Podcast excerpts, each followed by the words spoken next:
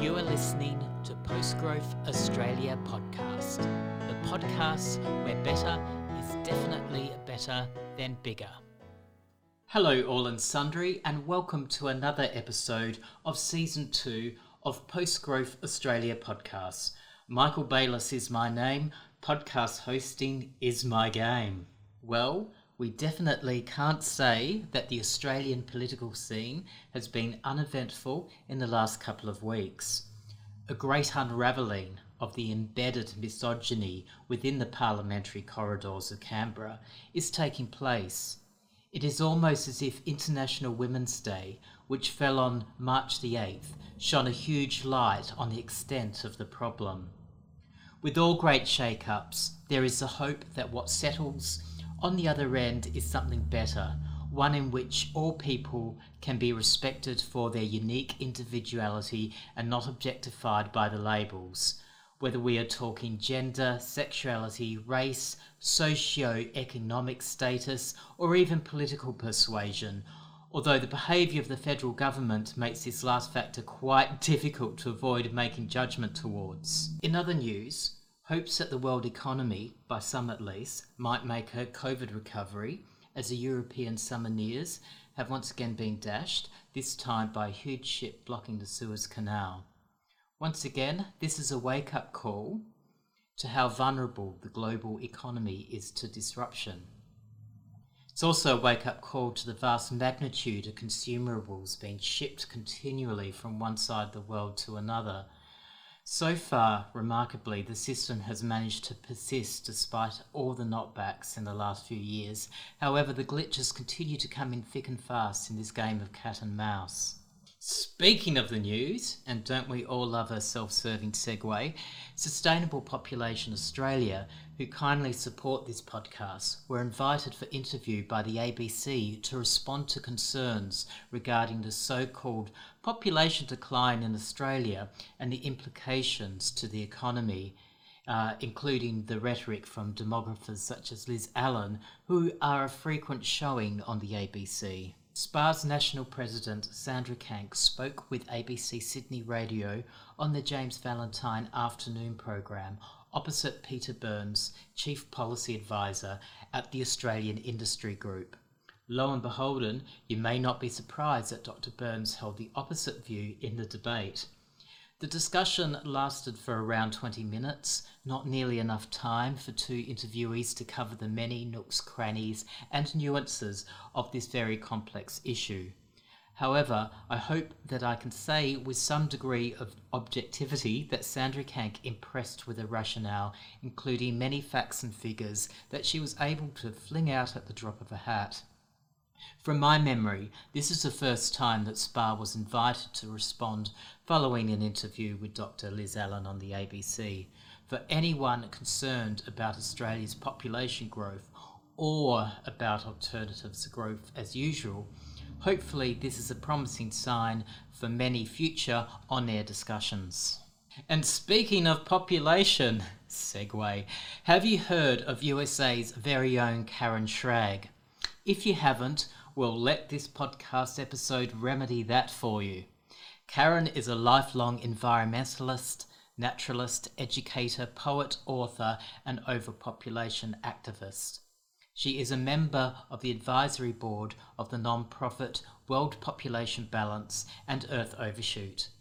I remember being first impressed by Karen's public speaking when she spoke at the COP25 Madrid panel on overpopulation and climate change, along with Portugal's João Abigail, who I've also interviewed on the season one episode of P Gap.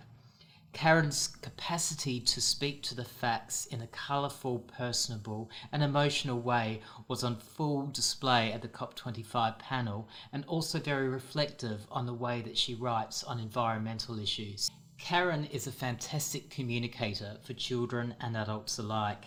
This is evident in the children's series of books that she co wrote, Nature's Yucky.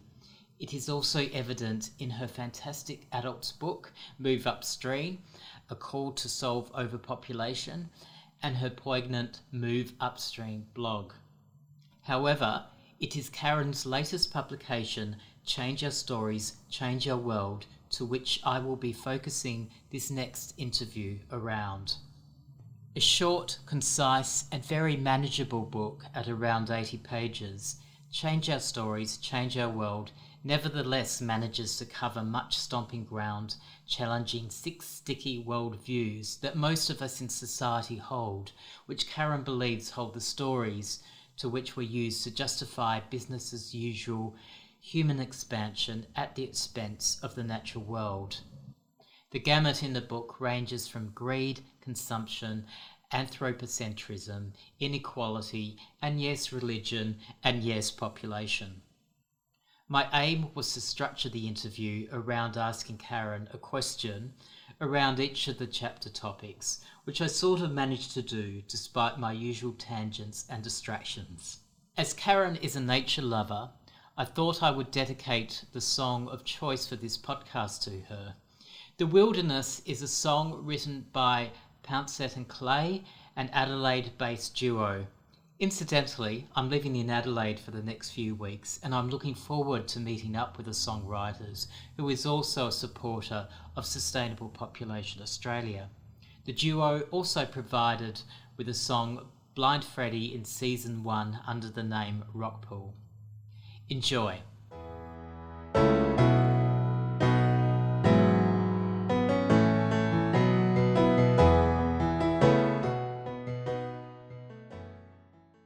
Well, welcome back to Post Growth Australia podcast, and we're still convinced that better is indeed better than bigger. Now, I doubt Karen Shragg is going to disagree with us here on that premise. How are you, Karen? I'm doing well. Just talking to someone in a country that's a little saner than mine right now is fantastic. So, thanks for having me on. it's all relative, isn't it? it so, is. Karen, I've become increasingly more aware of your advocacy over the years. A particular highlight for me was when you're on a panel discussing climate change and population at the COP25 in Madrid, I think in 2019. How's all that um, been for you in terms of uh, experiences? I was so impressed by the Madrid thing. Well, I have a lot of uh, uh, great colleagues and friends that have encouraged me to participate. You know, once I write a book, they'll say, Oh, Karen, write another one. When it came to going to Spain, originally it was going to be um, in South America. And then it got changed. And I was like, you know, I, I would just tease my friends and say, Can, Do you have room for me in your luggage? And they go, Well, do you want to go? Because I can't go, you know. And my friend Rob said, I said, uh, yeah, so on two weeks' notice, I was in Spain. So a lot of the opportunities just have come to me by friends. I, I was able to go to China and speak about overpopulation, and that just came from a conversation I had with a woman who was involved in a, a women's organization that went all over the world and they were happy to go to China and she said to me, You need to you need to speak about overpopulation to my women's group. And I said, Well, I'm not coming to Arizona in August. Forget that. And she said, No, no, no, no we want you in China. And I said, You do? And so, so a lot of this stuff looks like I planned it, but to be honest, Michael, I basically pick up the phone. It's a lot of tag teaming and dominoes that have happened in my life. I've always had this perspective fighting for the overpopulation issue because running a nature center, I kept feeling like the the, little Dutch boy or girl in the dam that puts your finger in and goes, oh, Does anybody else see this is about to crack and why it's about to crack? Over the years, especially the last few years, it got just a little more tenuous trying to talk about these things. So since I've retired, I felt a new freedom to have a voice in the world, and I've been very lucky to get more and more platforms. So being in Spain uh, was fantastic, and with all my colleagues were all wonderful, and you learn from all of them and you get better. And so if you listen to your colleagues and you critique them in a loving way and vice versa. You you become uh, better at your craft. So I don't make cabinets and I don't knit and I don't make quilts, but my craft is pretty much writing about this issue. I just wrote a, an op-ed piece for the um, our, our local paper in the Twin Cities this morning and got published last week. But to, to answer your question, I, I just feel like it's all been of interest. I'm very confident and what I feel about this, basically because I'd love to be wrong. I just need evidence to prove me wrong. You can't just have an opinion that says I'm wrong. You know, give me your evidence and I'll just take up another hobby. But right now, my hobby is trying to save this planet. So you've never shied away from holding the black mirror to the more uncomfortable and controversial environmental considerations, uh, perhaps at the expense of uh, fame and friends, although it's got you to Spain and China, so, you know, not right. all bad. And England too. I got England, England too. too. There we mm-hmm. go. There we go. It's it's a great excuse to travel. Yeah. Well, it was back before COVID. Yeah, but, exactly. Exactly. Um, what do you think it is that makes you willing to go down the proverbial rabbit hole? And why can't you just be a nice environmentalist who talks about feel good sound bites like solar panels and electric cars? And because I want to be successful. I just want to be successful. I mean, I mean, if you want to be uh, bought out, that's easy to do uh, somebody who is building electric cars can certainly fund you. Um, if you want to be uh, focused on something specific, that's easy to do. But if you want to be successful, you have to deal with too many people in a limited closed system. And that is why we are unsuccessful. Um, I mean, certainly, I, I'm, I'm very, I always say with, with apologies to all the people working to save the eagles and save the trumpeter swans. Many of them are people I know near and dear. I'm thrilled that they're they're working on those because we don't want to save the planet and say, oh shoot, we forgot to save the species. Now we're only ones left. You know, we really want to have those there. But the reason I haven't been afraid of this issue is because I'm more afraid of the issue. I'm afraid what it's doing.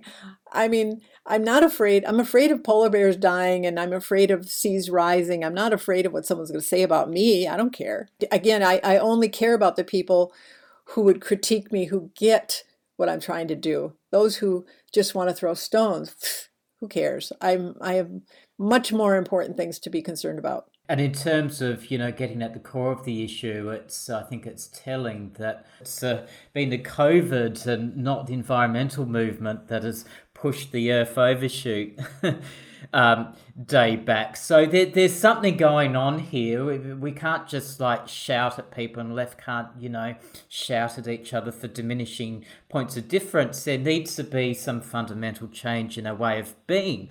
Um, you've addressed this in your new shortish book, Change Our Stories, Change Our World.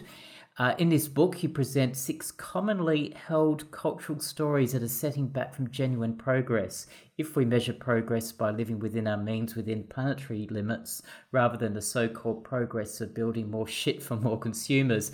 Is that a fair paraphrase? Or feel free to put in a better paraphrase there. No, no, no, that's fine. That's fine. I, I don't know if the word shit would make it into my uh, to Amazon, but but it, it's, it's it's certainly what I was trying to do was say that at the core of a lot of things that we do, in fact, to me, everything we do is, is a belief. It might be an unexamined belief, it might be an assumed belief, but it's still a belief. I mean, I was thinking the other day about how did we get these skyscrapers to be made out of glass? And I look at that and I, I see dead birds. I see glass being a very poor insulation, never mind the growth it represents. But I thought, well, the, the, the, the, story, the dominant story there is some architect or many architects or an architectural school said glass can make a city beautiful because it reflects the sky. From that perspective, and at night, you can look and you can see, and it doesn't really seem like the buildings are there. Now, that is the dominant story. To me, the more important story is you're wasting energy and you're killing birds if we could flip the story around, re examine our inner story, and really see if it plays out in some sort of evidence based reality. So, what I thought I'd do here is um, ask a question based on each of the chapters I've read. Sure. I, every time I read a chapter, it kind of got me thinking. Um, so, some of the questions might be on a little bit of a tangent, but bear me out here. Um, but I thought we'd start with chapter three, which is titled From the Limitless to the Limited. And I was very excited to see you quote Daniel Quinn's Ishmael, um, one of my favourite books ever. Also, Dave Gardner from World Population Balance and Growth Busters. Uh, but tell me, Karen, um, you've, you've probably alluded to this, but uh, what is growing infinitely on a finite planet ever done to you, the environment, and all the places you loved as a child which no longer exist? Or have I answered my question? You did. You just answered your question. It's a destructive force. You can't save a destructive force. You can't put a band aid when a tourniquet is needed.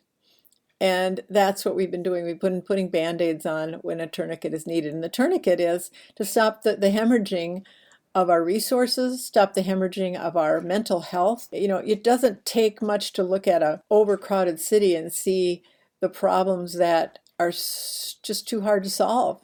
In my father's lifetime, I'm very lucky to still have my father on this planet. He was born in 1926. You know, in 1925, we had less than 3 billion people on the planet. In one person's lifetime, to be looking at 8 billion is so unimaginable to most people, and they don't really understand that if I snap my fingers for every second that represents a million, I'll be doing this for 11 days.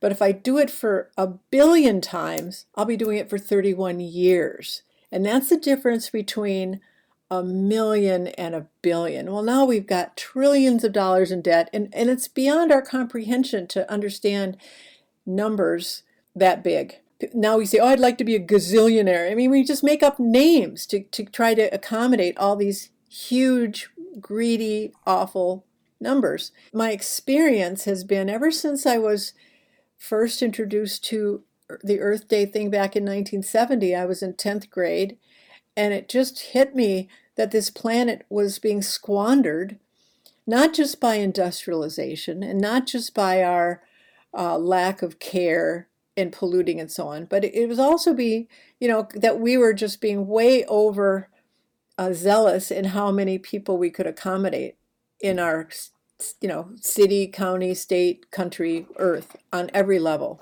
In 11th grade, I read The Population Bomb by Paul Ehrlich, and I never forgot it because although people held his feet to the fire for when we were going to explode, I realized it was incremental destruction we were experiencing.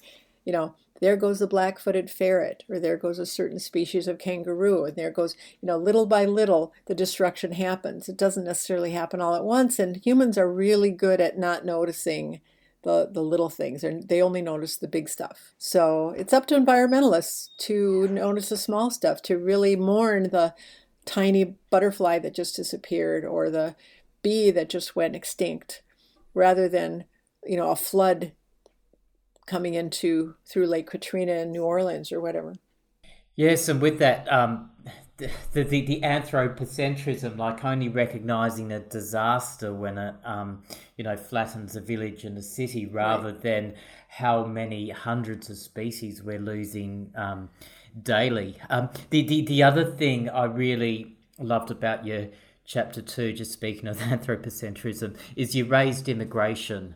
Um, and mm-hmm. it's been interesting for me to read how much of an almost like copy and paste Australia is to the USA in terms of using e- economic migration to right. boost a listing economy and the rah rah rah that comes from many in the left and it's funny like um in your book like you just seem so um ideologically with most people who identify with the left apart from migration. And the, the other thing that's so similar with Australia and USA is that no one from the left actually bothers to ask the migrants themselves what their opinions are on migration, which is a lot more nuanced than what people think. Like, um, I, I read, if I read the article correctly, that the Latino vote for Trump um, actually rose around the migration issue. Like a lot of people on the left are um, anti colonization and pro First Nations advocates.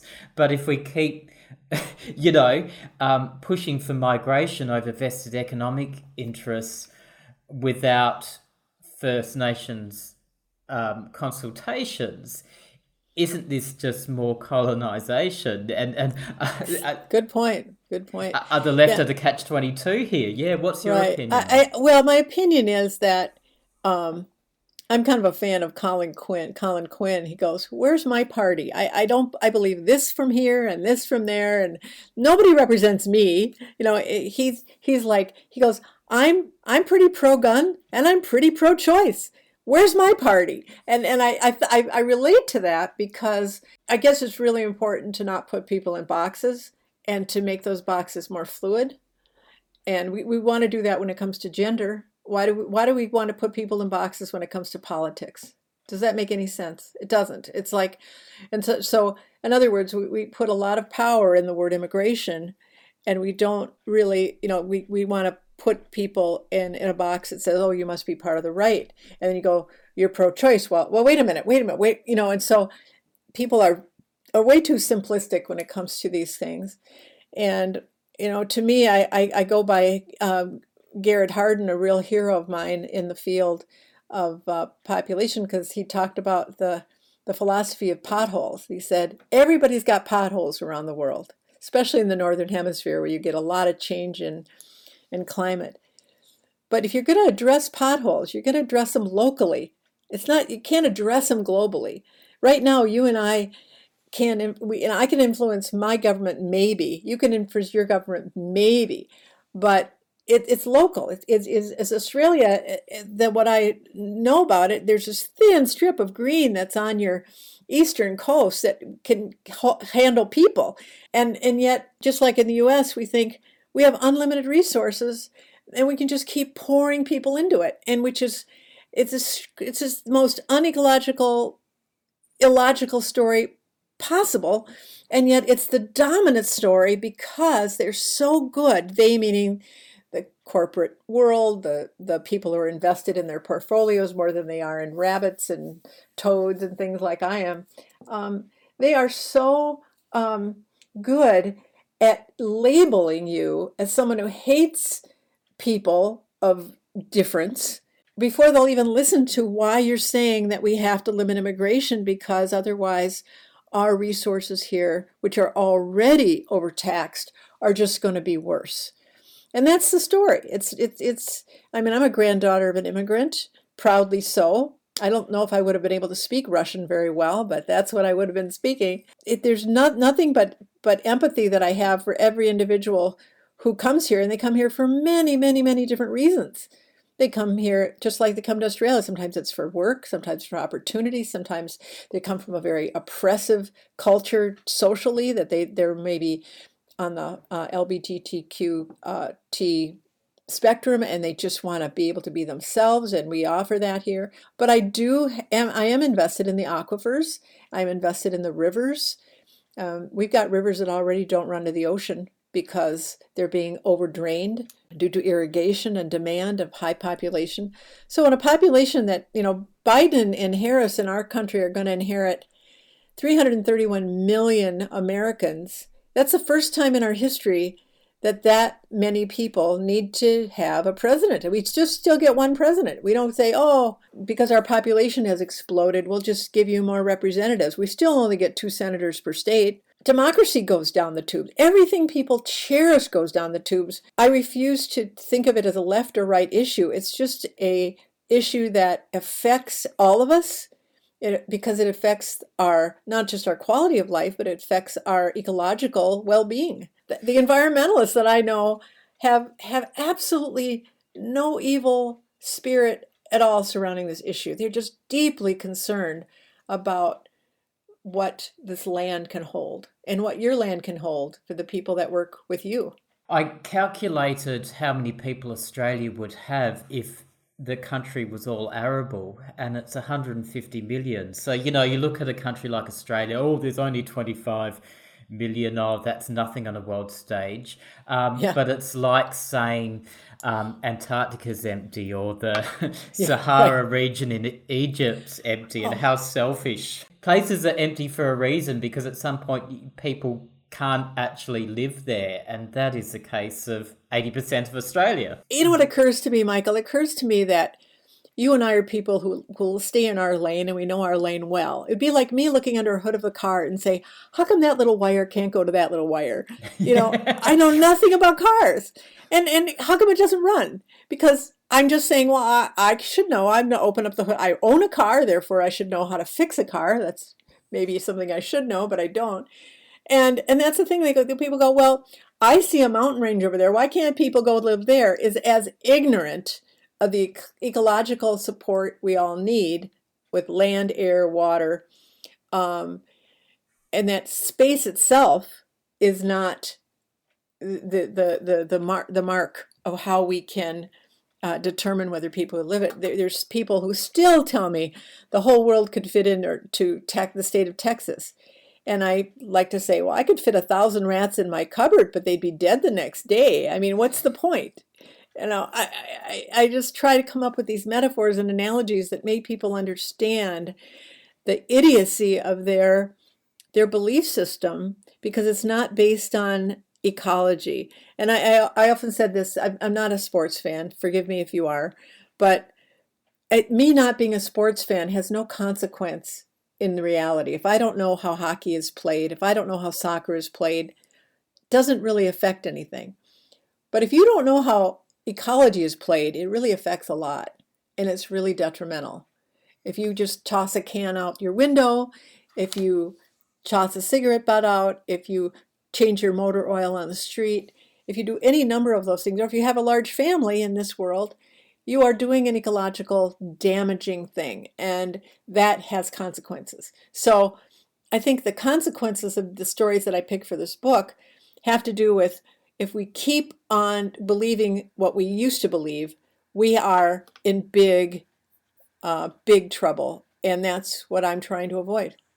Chapter 5 is entitled From the Others to Us, linking from the uh, migration and um, left ideology that we were speaking of before. So, oppression and racism is something that perhaps paradoxically good population advocates like you, and hopefully myself, become acutely aware and sensitive to. The truth is that population oppression of women in developing countries are intrinsically linked.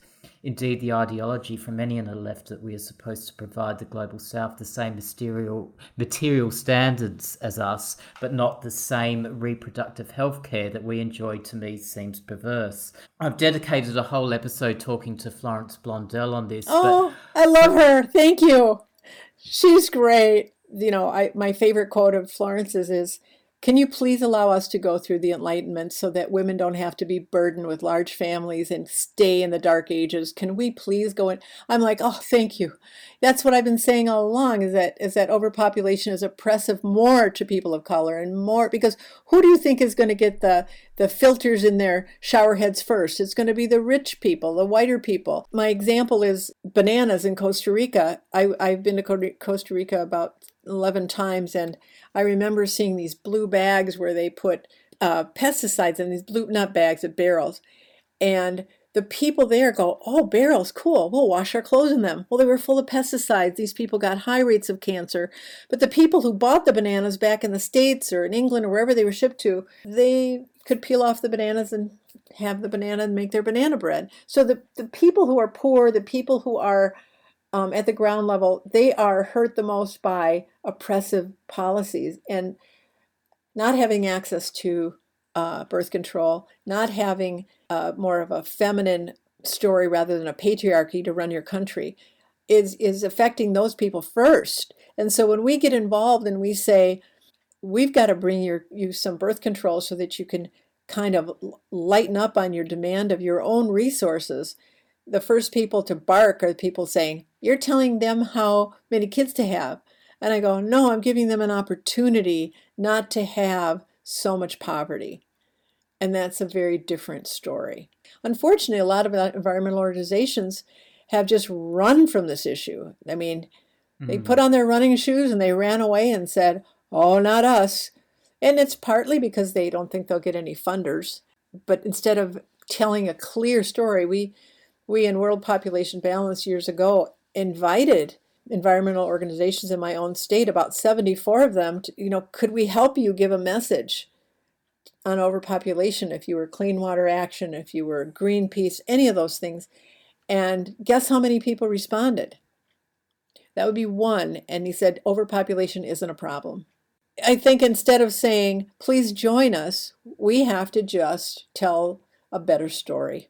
That's why this book, if, if I can, uh, with your help and others' help, get it out to people to read, that I, I devoted a whole chapter to, that I, I really and truly don't believe there is such a thing as the other in an emotional and in a spiritual sense. Um, no one's better than I am. I am not better than anybody else. I just may know a different set of things. And if you come from a humble perspective, check your ego in at the door and try to get people to hear what you have to say. Because if you can say a message that is loving and caring and ecologically sane and supportable, then I think that's where we have to go. But I'm sort of done um, inviting people to come in. I want to say something, and whoever comes in comes in. It's been it's been too tiring. My, my see the bruises on my head. I know this is just being recorded, but that's beating myself against the wall to get green organizations to hear overpopulation. I'm tired of it. I think we all have concave dents in our heads from decades of doing this. Um, you know, there's just a couple of things I, I you know, all these preconceptions and stories that people hold with regards to people who advocate for population, these stories could be cleared if you actually just asked the women in um, in developing countries in the global south. You actually ask migrants for their perspectives rather than um, sticking in your echo chamber and making con- assumptions on on people's right. behalf. We also we need a new story, I think, of being lighter in our stories. Like it's actually okay to be wrong. Um, or or actually okay not have to be right about everything. Exactly. Well, that's what I mean by checking your ego in at the door. Um, it, it serves no one. You you're you're trying to you're trying to get at some sort of truth, some sort of universal truth. Um, and I, I am a big fan of Ricky Gervais. And, oh, I love uh, Ricky. Yeah. Isn't he great? but he said something really interesting. He said, if you got rid of all of religion and you got rid of all of science from now and backwards, a hundred years from now, the science would reappear because it was provable, but the religion would not. Maybe some other religions would come about, but the, the old religions would not come back because they were set in a certain time with it. And I thought that was really interesting when you talk about lies and truth. Not everything has to be scientifically proven, but it has to be ecologically sound because that's where we live. We live on this thin layer of biosphere that supports us, and we're very terrible at sharing the planet for a very good reason. And a lot of people, even though I did a whole chapter on greed, and greed is to me a mental illness that we're suffering greatly from, but it is recognizing our position as a apex predator that has flipped the food pyramid. We're supposed to be like the owl in the woods you see one of. They're on the top of the food. What, what are we? We're also at the top. And as much as we want to try to lower our footprint, at a certain point, I just tell people, just the fact that 333 million or people flush toilets with potable water today three or four times isn't sustainable you know that that's not a luxury. I mean it is a luxury compared to people who don't have indoor plumbing. But assuming indoor plumbing uh, that's not very sustainable. It's potable water for crying out loud. And and that that's my argument for overpopulation is at a certain point you have to just count the numbers. I, I talk about snapping fingers and you know you know how long it would take you to snap your fingers to get to how many people are on the planet right now michael uh, quite a while. oh, you're cheating. 243 years. Wow. And that's every second. That's once a second. Yeah, wow. That's a lot of people. And that's a force by itself. The other example I like to give is my state of Minnesota has 5.6 million people in it and uh, 10,000 lakes. I, I tell people, what if I gave you a magic wand and you had to run the state give everybody a good quality of life, a good job, good education, and maybe a cabin in the woods or something like that. But now you have to do it with the population density that Haiti is experiencing for many, many reasons. There's lots of things we don't have to go into right now. And could you make it could you make it work? Now I'm going to give you a fantastic Congress to work with, I mean, a congressional, you know, people, I'm going to give you unlimited funds. But you have to deal with the density of population of, of Haiti. And I wonder how many people could take me on because you know what our population would be if we were the, the density of Haiti? It would be 80 million right. living in the same space as the 5.6 million live now. You've got to provide all the things that people want. Let's just let's assume they only want enough. Wouldn't that be nice? Enough food, enough water, enough money, not too much, but just enough. Could you do it? Could you provide 80 million people they want to get to work without being in a traffic jam? You know, the whole thing becomes a failed state because of numbers. With the best intent and the best of money, if you have too many people, you can't make it work. And once we give power to that, I think we can start making some better decisions. But we have to remove that terrible, terrible idea that we can't even talk about it because somehow we don't care about people, which is the opposite.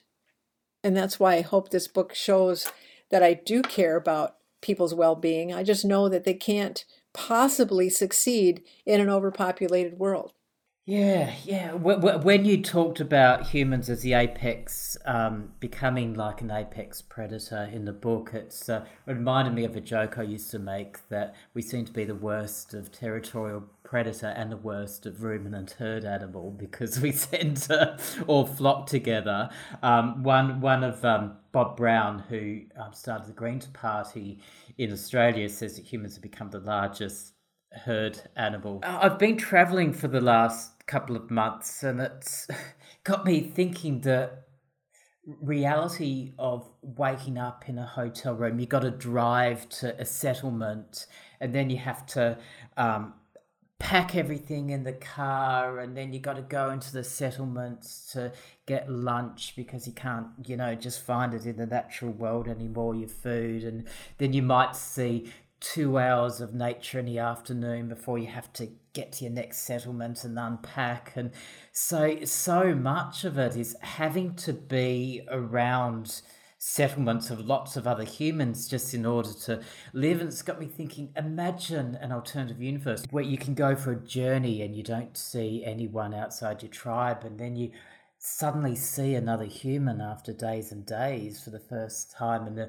awe and wonder that would bring. And isn't wouldn't that be so much better than the idea of stacking more and more of us on on on, on top of each other getting in each other's way and generally being a nuisance for each other's existence? It kind of brings the awe and wonder out doesn't it? Uh, well, being a being a nature lover and a naturalist, I am I need to get out in nature every day. Now it's below our freezing point here, not yours. Um, but my husband and I still went out snowshoeing and we found a place that had was a woods and we I just you know the feeling of just relaxing. And it just you know we really have only been in cities like we have been for the last 200 years. So we really evolved to be being in less dense more um, more tribal smaller units. Um, and I think that's where our mental uh, well-being comes from is being able to know the people around us being able to have space and room to walk and think and quiet and now everything is noise. It's it's 5000 channels of bad banal stuff to keep us occupied to the point where we can't even pay attention because our brains are so wired to to that stimulation I can imagine putting a child who's never been out in the woods out in the woods and just going crazy because of the silence. Wouldn't that be something? But I, I don't think we've evolved genetically to accommodate the kind of urbanization that has gone on with overpopulation and the concentration of people. I mean, this idea of density as solving our problems of overpopulation. I mean, when I was in Shanghai and in Beijing, I, I literally rode in the cab for an hour and a half with my mouth dropped open to see I, I didn't know high rises could go that big. And yet life also becomes less valued when there's too many. And that's the other part of it. I remember one of the gals that I got to know in China, they were just lovely people, but she's I said, What do you do on the weekend? And she said, I don't understand. What is a weekend? If we don't go to work, they will replace us. Replace? Hmm. Isn't that yeah, a strong we, word? We just, you know? Well, yeah. She said, you know, oh, you can't come to work. Well, you don't have a job because we, we placed you with somebody else because there's so many more people to choose from. So human life itself becomes less valued in an overpopulated world. Nature becomes so degraded. The, the first thing they found out I love nature and love birds, and I was going around this campus and uh, they blindfolded me and said, we wanted to show you where our nature is. They opened my eyes and I looked out and it was literally a drainage ditch. It was so gross. It was full of garbage, but that they were proud of it. They were like, "But this is our little park and we're so and I I couldn't, you know, sh- hide yeah, my shock. enthusiasm. yeah. Uh, yeah, I couldn't and I go, oh, well, does the water ever come in here? You know, I mean, I was given a choice to go shopping or to go see the park, and I probably should have cho- chosen to go shopping, but um, it was, but that's what they had come to appreciate because that's all they knew. And that was such an important experience for me because every time I am challenged to work on this issue, I'm trying to prevent another China for happening somewhere else. I'm trying to prevent another, well, India's catching up to them. Mm. It's not about bigotry, it's about love. If you really love people around the world, you have to help them and understand that this issue is preventing their future, it's preventing our success on the planet.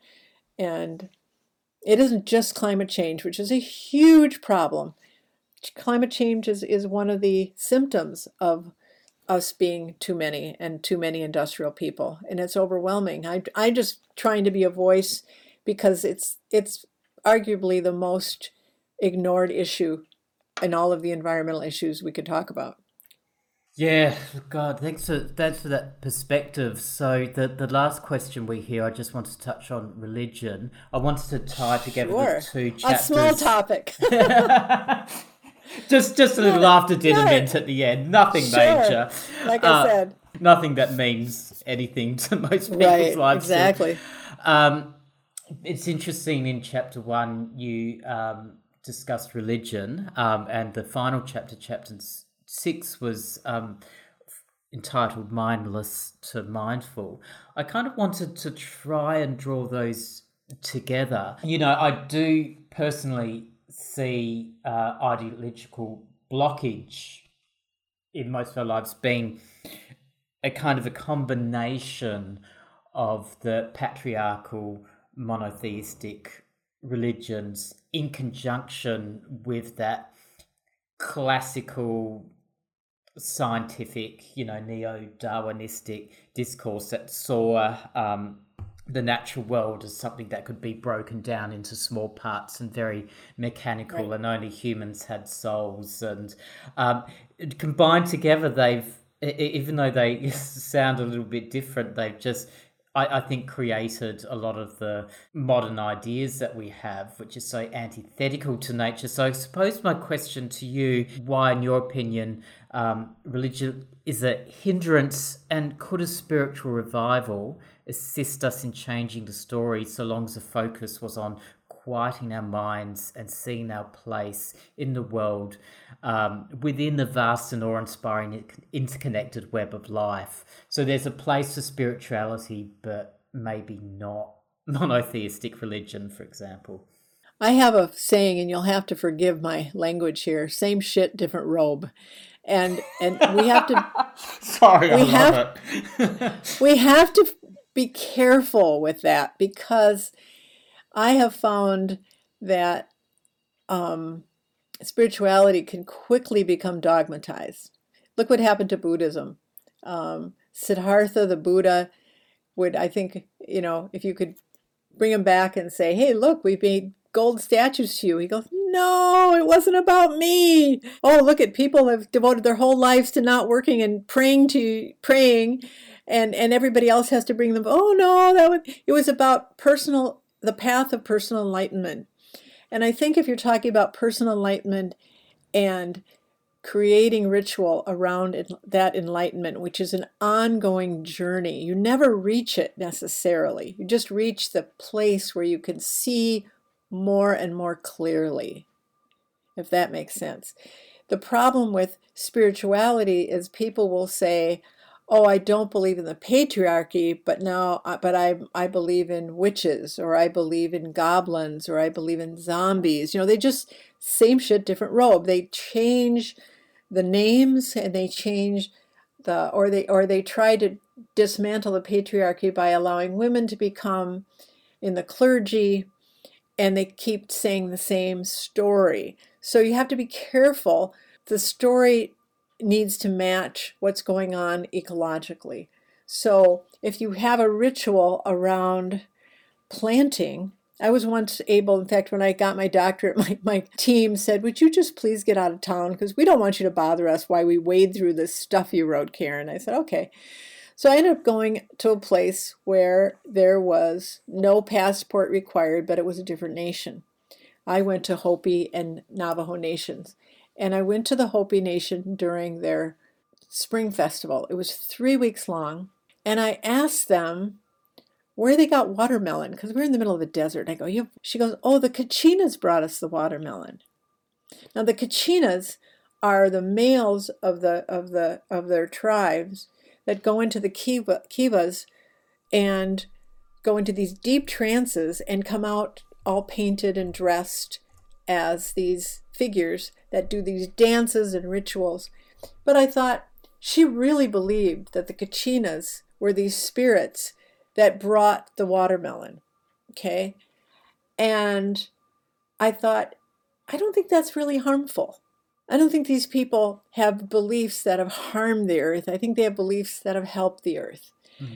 And that's where I think the spirituality can come in. Now, we know that the ghost dance was developed way into the colonization of the West when they were trying to develop a way to protect themselves from white man because they were dying in numbers from diseases and but the ghost dance wasn't something that was in their culture for many years. It came up later to protect them and it obviously didn't protect them. But they were trying desperately to come up with something that they could believe in because the onslaught. It continues with pipelines going across native lands in our country and it continues around the world to what we've done to native people. But I think the closest thing I've seen to a belief system not based in science that works to help people has been in First Nation, the, the ritualization and the practice because it was so tied to the land. I think if your practice isn't tied to the land, it has a danger of becoming um, disconnected like a, a hot air balloon that goes up into the sky from ecological reality. So if you're land based, ecologically based, food based, and you happen to have a ceremony celebrating the grapes you just grew, terrific, wonderful. That's actually probably very helpful. But if you're in a city and you start saying, you know, I'm going to put this rock around my neck and I'm going to be invincible, then you have a problem. I'm cautious about saying the word spirituality because it can be turned into somebody saying, you know, just buy my book for 1995 and we will save you. But I do th- I do believe that we have to ritualize and make whatever lifestyle holistically um, we want to come to to be fun and we have to make it um, make sense. And it doesn't always have to be scientifically, you know, down to the detail right, but it does have to be grounded in ecology. You can't just say uh, the moon's going to come up tomorrow and it's going to be full if we look on our science and say mm, not for another couple weeks. Do you know what I mean? And so I think that if we get back to what the First Nation peoples really were so smart and aware of, then I think we'd be much, much better off. A lot of um, cultures before, you know, the, the, the Western story had rituals involved around being wordless or not saying words or, or not using language. It was about engaging and communicating with each other without um, having to use the mouth words. Um, and and for me, uh, if you you know what resonates with resonates with me is the most important thing that our rituals can do is just anything that can quieten the mind and to stop us from trying to put things sure. into labels and categories and judgments because the judgment, the label, the mind, um, that gets in the way of observing the world as a interconnected thing that just is, you know. Uh, right, and I, I would, I would also say that I guess I guess my view is that any one story can't really determine the truth for everyone at all times.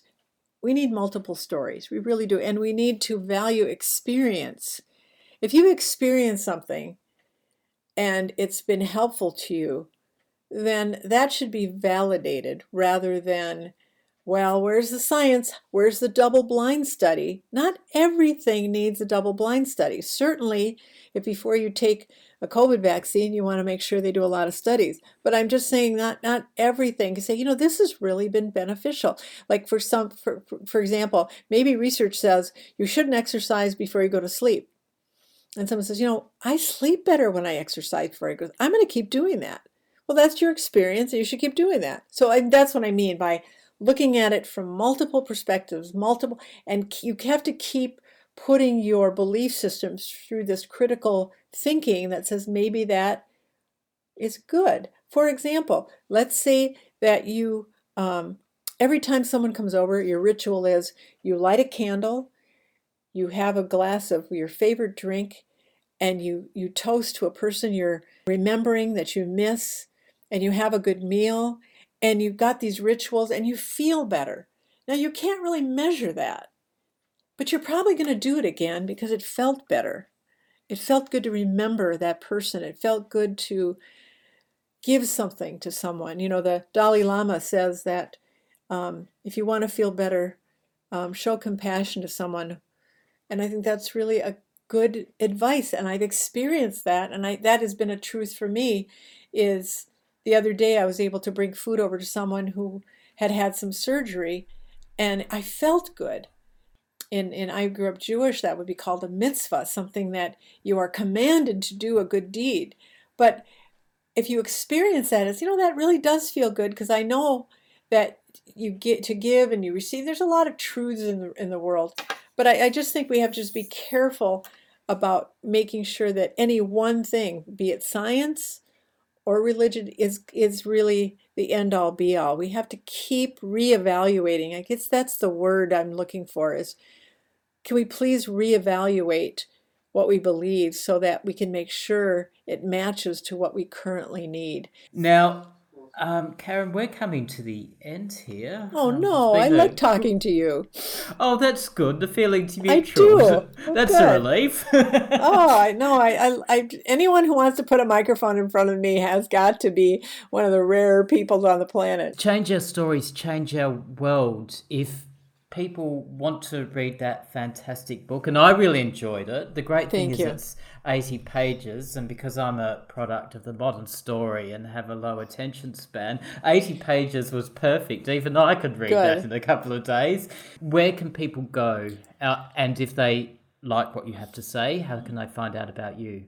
More? Okay, well, I'm I'm located at www.movingupstream.com you can go to freethoughtHousePress.com, freethoughthouse.com. You can also go to amazon.com. It's in all those places. And I really appreciate you can reach me um, at ecoyenta at aol.com. That's my email. I love questions. I love people to to engage with me. Um, I have I, I, hope I don't give the impression that I know everything. I just know enough to know what questions to ask not as good as you do. You, you have some very good questions. I can always learn from people who read my book and come back at me with some feedback. I'm sure there are other stories we have to overturn, but I deliberately wanted this to be a short book because I wanted more, I'd rather have more people read a little than fewer people read a lot. Every day we add about 10,000 people an hour to the planet, 80, 80 million people a year. I know COVID's taking care of that, and we don't want that to be the way we do it. We'd rather be, you know, make a make a good choice in family size rather than have, you know, we don't want this to happen on the death side. I always tell people that. Please don't. We need a tsunami every day, like they had in Sri Lanka in 2004, and that's not a world I want to live in. No, it'd be nice if we could uh, take matters in our own hands and do the right thing rather than wait right. for nature to do it on our behalf. That's right. Uh, she will be brutal. Be be be be sure of that. Yes, and she's also she's already demonstrated a little bit of right. that. Um, so look, thank you so much. It's such a great conversation. Oh, and... thank you tremendously. What time is it there? Is it like uh... t- it's ten twenty two a.m. So it must be towards. So I feel like I'm talking to the future because I haven't even had dinner yet. So I feel like I'm talking to the future. You are the future. You're younger than me. You're the future. I'm very happy that you're very concerned about this issue. I care a great deal about your country as well because my favorite marsupials, the wombats, live there. So well, there we go, listeners. We time traveled. You're listening to time travel in, in live time. Thank That's you, Karen. Right. Enjoy You're the rest of your night. Yes. Thank you. well said. Thank you so much, Michael. I appreciate it.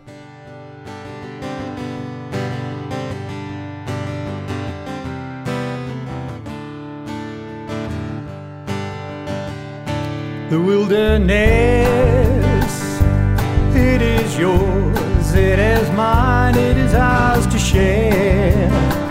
It's filled with wonder, the wilderness. It's a living miracle, let's show we care and assure its future.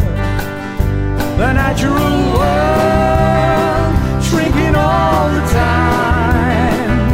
The lessons there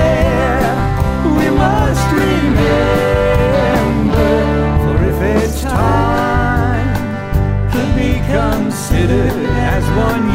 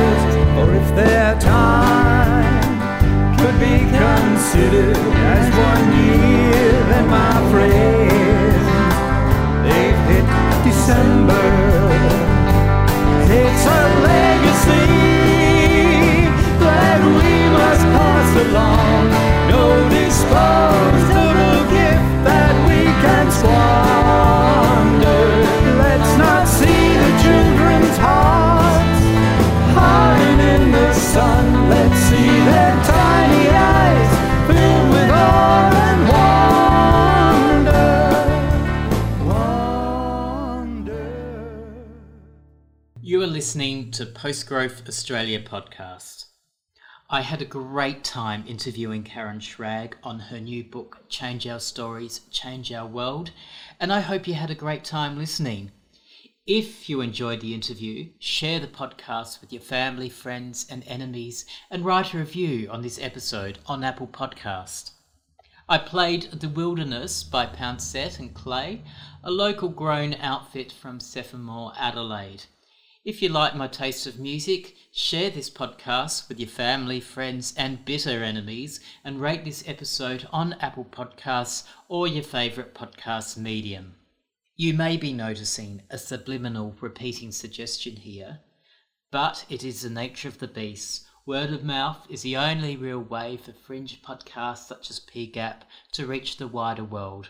At least until the big sponsors grab wind and appropriate PGAP for their own nefarious growth based schemes. I can only dream.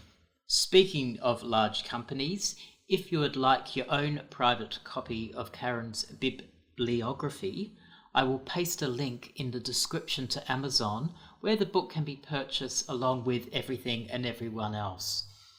I will also provide a link to her website where you can follow her very engrossing blog. Now, on PGAP, we like to air many different opinions and avoid being another echo chamber. We already have social media for that. It has been interesting to contrast Karen Shragg's views on spirituality with Amrit Sandhu, who I interviewed on the previous episode. In this, haha, spirit, my next guest, Catherine Trevick, author of the excellent book The Economics of Arrival, has quite a different view on overpopulation. But you will just have to wait until next episode to find out more. I hope you enjoyed this episode and my thrilling cliffhanger. Until next time, well, until then.